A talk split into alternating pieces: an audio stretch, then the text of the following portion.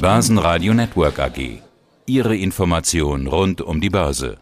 Servus Christian, grüß dich. Servus Peter. Hi. Ja, wir treffen uns hier auf dem Börsentag in Wien. In meiner Heimatstadt, genau. Ja. Äh, ist er voll oder ist er leer? Ich bin mal nicht zuständig. Also man hat immer so 0 und 1 wie an der Börse, mal, mal auf und ab. Also wenn die Vortragssäle voll sind, ist hier leer und wenn gerade Vortragspause ist, ist es genau umgekehrt. Ne? Das liegt in der Natur des Systems irgendwie und ich finde, es ist verdammt voll und ich freue mich für den Thomas Böttcher, den Veranstalter, dass das, glaube ich, ein Erfolg ist. Ja? Jetzt müssen wir dich auch mal vorstellen. Was magst du eigentlich so den ganzen Tag? Das fragen der, mich viele Leute. Du, du, du bist der Börseverrückter, ja. oder? Verrückt würde ich gar nicht sagen. Ich habe ein Oder großes Interesse oder, oder, von ja. mir zu meinem Beruf gemacht. War früher Bankmitarbeiter, habe für eine Bank Kunden beraten, Aktien gehandelt und wurde dann von einer Tageszeitung engagiert, ein Kapitalmarktteam irgendwie mit zu begründen und das ist dann immer mehr geworden. Dann haben wir einen Internetauftritt gestartet und jetzt bin ich seit mehr als elf Jahren selbstständig mit dem Börse Social Network, bin dort Co-Eigentümer gemeinsam mit dem Josef Gladek und ja, begeisterter Podcaster und deswegen kennen wir uns beide auch äh, und arbeiten da, glaube ich, recht brav und fleißig zusammen. Ja. Na, es gibt ja so einen Spruch. Meinen Namen habe ich noch gar nicht gesagt, Christian Drastil. Ja, du hast nur Christian gesagt, glaube ich. Stimmt, Passt. stimmt. genau. Ich sehe dich ja, aber. Ich sehe dich auch. Also, Herr Drastil. Genau, Drastil. Drastil. Ja. Die- Kommt vielleicht aus dem Tschechischen, ich weiß nicht genau. Aber ja, Ja, ich- jetzt, jetzt, jetzt mal Schluss. Ja. Äh, jetzt mal, na, ich mal äh, am Schluss. Äh, das L. Ja. Ist, ich komme ja aus Deutschland, ich mag es mit Sicherheit falsch. Wie, wie sprichst du dich richtig aus? Ich spreche mich Drastil aus. Mit I, I. Drastil. Ja. Nein, okay. Drastil, ganz normal. Drastil. Genau. okay. Es gibt ja den Spruch, wenn du nicht weißt, was an der Börse gerade los ist, ruf den Drastler an, der weiß schon warum. In Wien vielleicht. Sagen wir so, ich weiß nicht warum, aber ich weiß, wenn man fragen kann. Network steckt in unserem Unternehmensnamen drin. Das ist etwas, was ich glaube, was wir für Österreich haben. Uns ein schönes äh, Netzwerk aus der überschaubaren österreichischen Kapitalmarkt-Community aufgebaut zu haben und das funktioniert gut. Ja, und bei einem überschaubar großen Markt kennt man irgendwann die Leute, die Stories und dann kann man schon sagen, dass man Antworten auf Fragen hat, die sich zum kleinen österreichischen Markt ergeben. Dann darf man mich schon fragen. Okay. Ja. was ist denn los momentan im österreichischen Markt? Immobilienwerte gibt es kaum mehr. Es gibt die namentlich schon noch, aber an der Börse werden sie immer unrelevanter. Sie haben natürlich Streubesitz verloren, weil CPI Property ähm, aus Tschechien, unser Nachbar, bei der Immofinanz und bei der S-Immo zugeschlagen hat, dann die irgendwie verbrüdert hat. Das würde jetzt zu weit führen. Wir haben die Immofinanz noch als starken ATX-Wert. Die S-Immo ist nicht mehr im ATX, die CR-Immo ist auch im ATX. Dann darf man noch die UBM und die Warimbex nicht vergessen. Das ist schon noch groß und stabil, hat aber nicht mehr, wie du richtig sagst, dieses Gewicht als noch vor zwei, drei Jahren. So, dann gibt es noch die Bauunternehmen. Ja, da haben wir die Strabag, die jetzt im ATX ist, ähm, die es immer ersetzt hat vor wenigen Monaten durch ein außertürliches Komitee und die POR, die auf dem Weg in den ATX sein könnte. Die UBM ist so eine Mischmenge aus, äh, ja, du, du schaust mich an und Ja, ja, unterbrichst mich nonverbal. Thema Porro. Vorhin war, war ein Besucher da und sagt, hey, wissen Sie was Neues mit Porro? Da gibt es ja irgendwelche Regressansprüche. Was ist denn Ja, das für die eine gibt es in der? Branche einfach immer. Sie haben gute Zahlen geliefert Ja. ja, und die Aktie ist am Weg nach oben momentan. Ja. Ja. Der gleich hat mir gefragt, würdest du TUI kaufen? Tui, Mhm. nein. Okay. Aus dem Bauch raus nein. Äh, ich bin nicht so der Fan der, der Reisebranche, weil wir gesehen haben, dass eine Anfälligkeit da ist. Wenn man glaubt, es ist alles ausgestanden, kommen die nächsten Dinge. Aber wie gesagt, wir sprechen über Österreich-Aktien und TUI. Gehen wir mal einen Schritt weiter Ja, wir, wir bleiben zu stehen. Banken. Ja, Banken, ja. Gehen wir einen Schritt weiter und bleiben stehen. Zu Banken. Ja, wir haben Banken, ja, Also bitte. äh, Interviews mit Banken zu kriegen ist immer schwierig, weil man könnte ja kritische Fragen stellen. Ja. Ähm, wie siehst du die Bankenbranche? Österreich leidet ja anscheinend nicht so viel wie erwartet unter dem Ukraine-Krieg oder unter dem russischen Krieg in der Ukraine, muss ich ja korrekterweise sagen. So, jetzt machen wir uns unser Airschild nochmal an. Ja. Und ähm, diese ganzen Bankenpleitenwochen, die wir da vor sechs, vier, fünf, sechs Wochen hatten, ist das auch schon wieder vorbei. Es ist vielleicht vorbei. Es ist sicherlich so, dass die österreichischen Banken, die im Index im ATX ein Riesengewicht haben, also wir haben mit der Erste Group, mit der RB und der BAWAG drei Großbanken unter den Top sieben Titeln im Markt einfach. Und die haben sehr wohl brutal eine aufs Dach bekommen, wie eine Commerzbank oder eine Deutsche Bank, in Deutschland auch. Das ist ein bisschen diffizil von der Zuordnung her. Die Raiffeisenbank International, die hat definitiv eine Russland-Tangente in den täglichen Gesprächen, politisch und auch sicher mit Aktionären, während die BAWAG dann wieder eher mit dem US-Exposure, äh, mit der Silicon Valley Bank ins Spiel gebracht worden ist. Wir haben genauso verloren äh, wie ganz Europa mit dem Bankensektor und sind jetzt in den vergangenen 14 Tagen auch wieder gekommen von unten.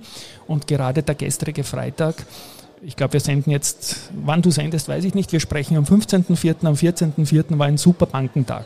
Und da ist auch Österreich stark nach oben gegangen. Mhm. Ja, warum war ein super Bankentag? Der Schub kam wieder aus den USA. Aus den USA und das, wir sind Follower und ihr Deutschen seid Follower aus den USA und wir Österreicher sind Follower aus den USA und dann noch von Deutschland. Ja. Also der Follower, der Follower. Wie steht die Österreich AG noch da? Was haben wir denn noch? Also wir haben jetzt Immobilien, Baubranche und Banken besprochen. Ja, vor allem starke Zykliker. Ja. ja die gehen auch heuer sehr gut. Ich habe zuerst beobachtet und auch Fotos machen dürfen, wie du mit dem Hannes Reuter von Palfinger gesprochen hast. Das ist nicht im ATX ein Unternehmen, das äh, Paradebeispiel aus Österreich ist für zyklische Branche. Die haben immer mehr diversifiziert, ist auch in der vergangenen Woche nach guten Zahlen und einem bestechenden Ausblick 10% ähm, im Plus gewesen, Wochenplus. Wir dürfen eine Wienerberger nicht vergessen. Wir dürfen eine Föstalpine nicht vergessen, die da super aufgestellt sind. Und was wir stärker als Deutschland auch noch haben in der Österreich AG, sind Ölwerte mit der OMV und der Schöller Blackman Oilfield, äh, die letztendlich auch mit dem Ölpreis schwanken und ein bisschen, was die OMV betrifft, halt in der Russland-Geschichte auch drinnen sind. Wen haben wir noch? Schon mal fast alle, ne? Versicherer. Versicherer, Versicherer haben wir und, zwei im ATX noch. noch und die Telekom, ja. ja also genau. Versicherer haben wir momentan zwei im ATX. Das ist die Vienna Insurance Group und die Unica Versicherung. Zwei stabile Werte, die innerhalb der Branche auch sehr, sehr gut abschneiden in Europa. Glaube ich, ein vernünftiges Geschäft machen, sind mit ihren Towers da circa 800 Meter am Wiener Donaukanal voneinander entfernt. Ich sehe sie beide von meiner Terrasse aus und freue mich da immer wieder. Und die Telekom ist vielleicht das spannendste Thema weil anders als in Deutschland ist unsere Telekom, die Telekom Austria, derzeit nicht im Leitindex vertreten.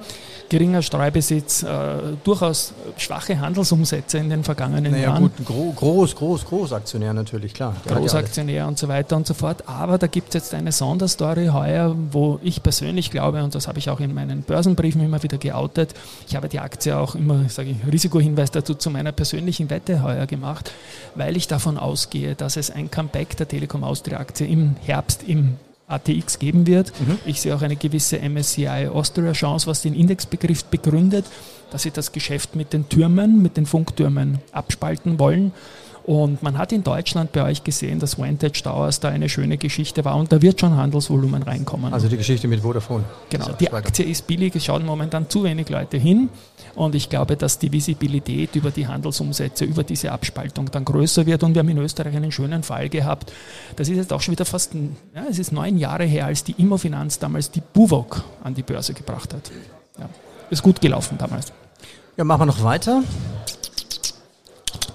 Machst du. Das mache ich auch gern. Ja, ja, und die vielen Nebengeräusche. Wenn es immer so zischt, das ist übrigens die Kaffeemaschine von da drüben. Genau. Ähm, was haben wir noch in Stories? Flughafen. Ich kann mir nicht vorstellen, dass ein Flughafen verkauft wird. Das ist eigentlich mehr ein politisches Ding, oder? Es ist ein politisches Ding und wir, wenn ich jetzt sagen mal, die Österreich AG inklusive Aktionärinnen und Aktionäre, die den Markt mögen, wir kämpfen um die 2% Streubesitz, die es noch gibt. Also der Flughafen soll an der Wiener Börse bleiben, ist ein tolles Unternehmen, ist auch, im, auch hier im internationalen Vergleich, wie das die Österreichisch, oder Österreich AG, wie du sagst, mit vielen Vertretern schafft, international sehr gut aufgestellt. Ja, haben wir jetzt auch einen neuen ER-Menschen, ne? Bernd den Maurer. Menschen, den kennen wir, den der kommt wir. aus, aus dem Research-Geschäft, ja, genau. Raiffeisen-Sektor. War für mich eine überraschende Personalie. Ja, das war eine überraschende Personalie auf jeden Fall, aber auch eine sehr positive Personalie, wenn man als Unternehmen das natürlich nicht selbst verschuldet, unter Anführungszeichen, sondern wegen des Aktionariats und des Geschehens an der Börse nur noch wenig Streubesitz hat, dann einen Kapitalmarktprofi holt, wie dem, wie dem Bernd Maurer, dann ist das natürlich spannend äh, und ein bisschen eine vergrößerte Hoffnung, dass uns das Unternehmen auch noch länger an der Wiener Börse erhalten bleiben wird, auch mit der Staatsholding, mit der ÖBAG und so weiter. Da ein Mann aus dem Bankensektor, der viele Leute kennt, ist für mich eher so ein Signal in Richtung Beständigkeit der Börsennotiz. Ja, so kann man auch Börse interpretieren. Eigentlich eine schöne, ich, ja, ja, schöne ja. Geschichte. Ich darf das ja täglich in, in unserem Wiener Börseplausch geht es ja um solche Geschichten, ja, und, es, es, freut mich doch da immer, immer wieder ein bisschen hinein rappen zu können in den laufenden Handel. Gehen wir mal in die zweite Reihe, aber bleibt stehen. Also äh, was ist spannend? Wir vor kurzem haben wir ein Interview letzte Woche von Frequentis. Ist mhm. das so eine typische geile Story? Das ist eine typische geile Story. Die, die Aktie zählt äh, mit zu den jüngsten IPOs an der Wiener Börse, also IPO mit Initial Public Offering, mit Aktienausgabe. Da hatten wir im Jahr 2019 drei Stück. Das waren die Artico Bank, die jetzt auch eine spannende Story hat. Dann hatten wir die Marinomed und wir hatten Frequentis. Und Frequentis ist europaweit eine der besten Aktien seit diesem Zeitpunkt. Die sind in einem Bereich tätig, Sicherheit, hatten viele Governments als Kunden und einfach eine geile Aktie, wie du sagst, ja, und sind jetzt auch als eine der wenigen Aktien in Europa auf All-Time-High-Niveau. Ja, haben mit Flugsicherung zu tun? Ja, so äh, Towers halt und alles Mögliche. Ja, genau. Man kann genau. sogar Tower fernsteuern. Also ich sitze genau. hier in Wien ja. und kann zum Beispiel in Österreich. Hat nichts mit Vantage Towers zu tun. Nein, und, und das ist Telekom wirklich so ein Flugtower, ja, ja genau. genau ja. Fliegereien. Und, und vieles mehr natürlich. Ja. Also wenn irgendwo eine Sirene vorbeifährt, kann schon sein, dass die Frequenz ist da irgendwo in der Organisation dieses Transports oder dieser Sicherheitsmaßnahme die Finger im Spiel gehabt hat oder die Software. Thema Fliegen, da gibt es nur eine Aktie. Die FACC? FACC, genau. Ja, also spannend aufgestellt. Da habe ich gedacht, haben wir die Auer wieder, gell? Ja, gebt uns die Auer zurück von der Luft. Nein, es ist eine sehr spannende Story, die natürlich immer wieder als heißester Kandidat gegolten haben. Und damit bin ich wieder bei der von dir ins Spiel gebrachten TUI. Und dann hat es halt auch immer wieder Rücksetzer gegeben, die nicht im Einflussbereich des Unternehmens gelegen sind. Und insofern sage ich eine spekulativ hochinteressante Aktie, aber man muss halt Risikohinweis dazugeben. Ja. ja. Ja, dann fassen wir zusammen. Ich kopiere einfach äh, das Interview von Christian Hinterwallner, hatte ich ja vor ein paar Tagen der, geführt. Wie ich, den hast du vor Zürs, das war die größte Kapitalmarktkonferenz, die Österreich hat derzeit, ja. hat vor wenigen Tagen stattgefunden. Du hast ihn offenbar erwischt auf dem Weg nach Zürs, es war ja seine Veranstaltung von Raiffeisen auch. Aha. Und was man so hört, ist es gut gelaufen und der Herr Finanzminister hat das sogar besucht, das Ding. Und da musste ich ja schmunzeln, weil die Teilnehmer sagten, hey, Finanzminister war da und stell dir vor, der kann Englisch. Also das ist dann keine Selbstverständlichkeit bei Finanzministern. Ich wollte einmal dein Trademark-Lachen hören, deswegen habe ich den Finanzminister, Finanzminister. Input jetzt gebracht. Ja. ja. aber Christian sagte, also Christian Hinterwallner, ja. Frage geht jetzt an den Christian Drastil, mhm. ähm, Österreich ist unterbewertet. Ja, das sehe ich ist auch so? so. Das sehe ich auch so. Wir haben das als Motiv aber letztendlich schleppen wir schon mit seit Jahrzehnten, dass wir unterbewertet sind. Also es geht zwischen Unterbewertung und Ostfantasie immer wieder so hin und her. Ostfantasie ist tatsächlich eine Erfolgsstory meiner Meinung nach. Das hat österreichischen Unternehmen sehr, sehr viel gebracht und in, äh, in den osteuropäischen Nachbarländern läuft das Geschäft für österreichische Unternehmen. Wir haben jetzt natürlich diesen Sonderfall mit Russland, Ukraine, den man da nicht reinsehen kann. Aber generell ist das eine Erfolgsstory und äh, die Unterbewertung ist halt so eine Sache, mit, die korreliert mit den Handelsumsätzen, die halt zwingend notwendig sind, dass du als Unternehmen auf den Radarschirm kommen kannst von manchen Fonds, die halt unter einer gewissen Size nicht kaufen können. Also ich wollte gerade fragen, warum korreliert das mit dem Umsatz? Ja, das heißt halt einfach, dass du als großer Investor Untergrenzen hast, weil wenn du Aktien kaufst als Fonds, zum Beispiel als Publikumsfonds, der auch kurzfristig Abflüsse haben kann, dann musst du aus den Dingen auch wieder rauskommen. Und man hat ja beim Wiener Markt in den vergangenen Verwerfungen, und da waren große dabei, Covid haben wir halt halbiert im ATX. Das waren auch Markteffekte, weil Aktien abverkauft wurden, die keine Käufer gefunden haben so schnell und den Index gleich mal halbiert haben. Dafür haben wir uns dann umso stärker wieder erholt. Also in den Long Run geht sich das wieder aus.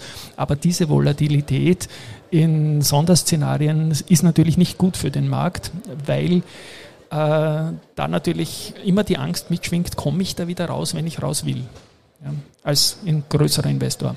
Das ist interessant. Nur weil ich groß handeln muss, handle ich nicht. Also ich darf gar nicht vielleicht, weil ich den Basisumsatz, das Handelsvolumen nicht darstellen kann und ich als Fondsmanager jetzt nicht irgendwie ungebunden wäre, was Regelwerk betrifft.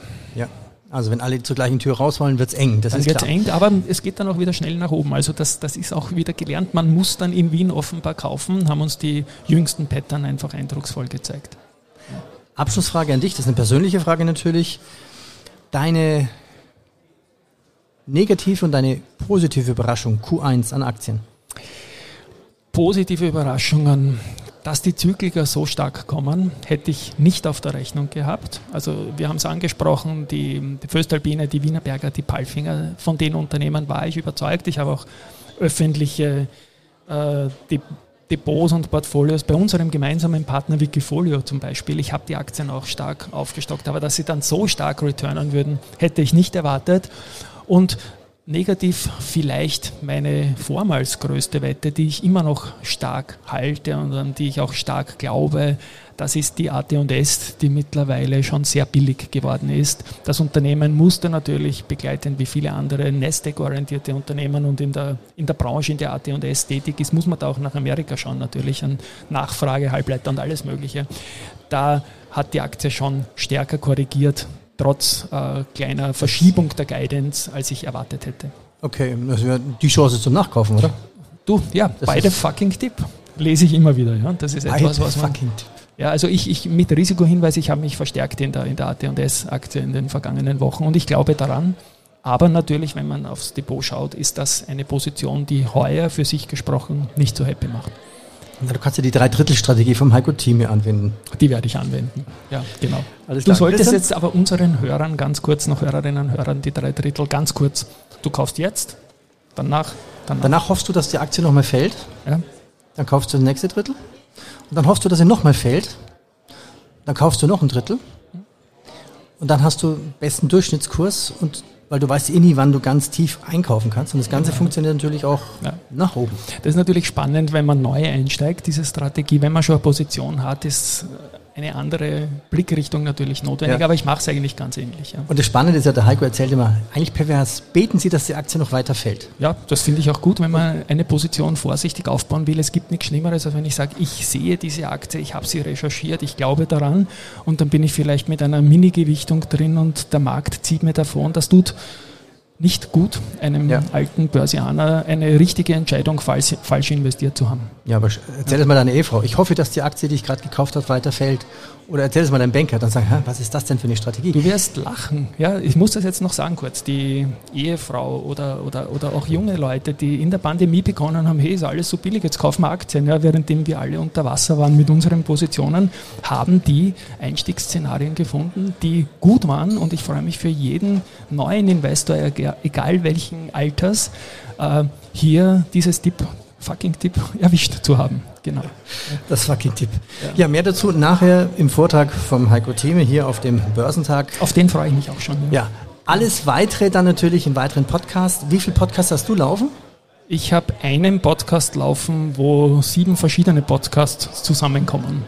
Also täglicher Wiener Börse, Börseplausch, dann wöchentlich eine Sportlerin, Sportler aus Österreich, dann Zertifikate und solche Sachen. Ich möchte das gar nicht alles anführen. Okay, alles es macht klar. Spaß und ich freue mich, dass ich im März Nummer 1 in den Apple Charts in Österreich war. Na dann, Gratulation. Genau. Vielen Dank hier auf der kleinen Bühne, hier auf dem Börsentag. Und ich mache jetzt wieder dein Kamerakind. Passt. Tschüss. Das Börsenradio Nummer 1. Börsenradio Network AG.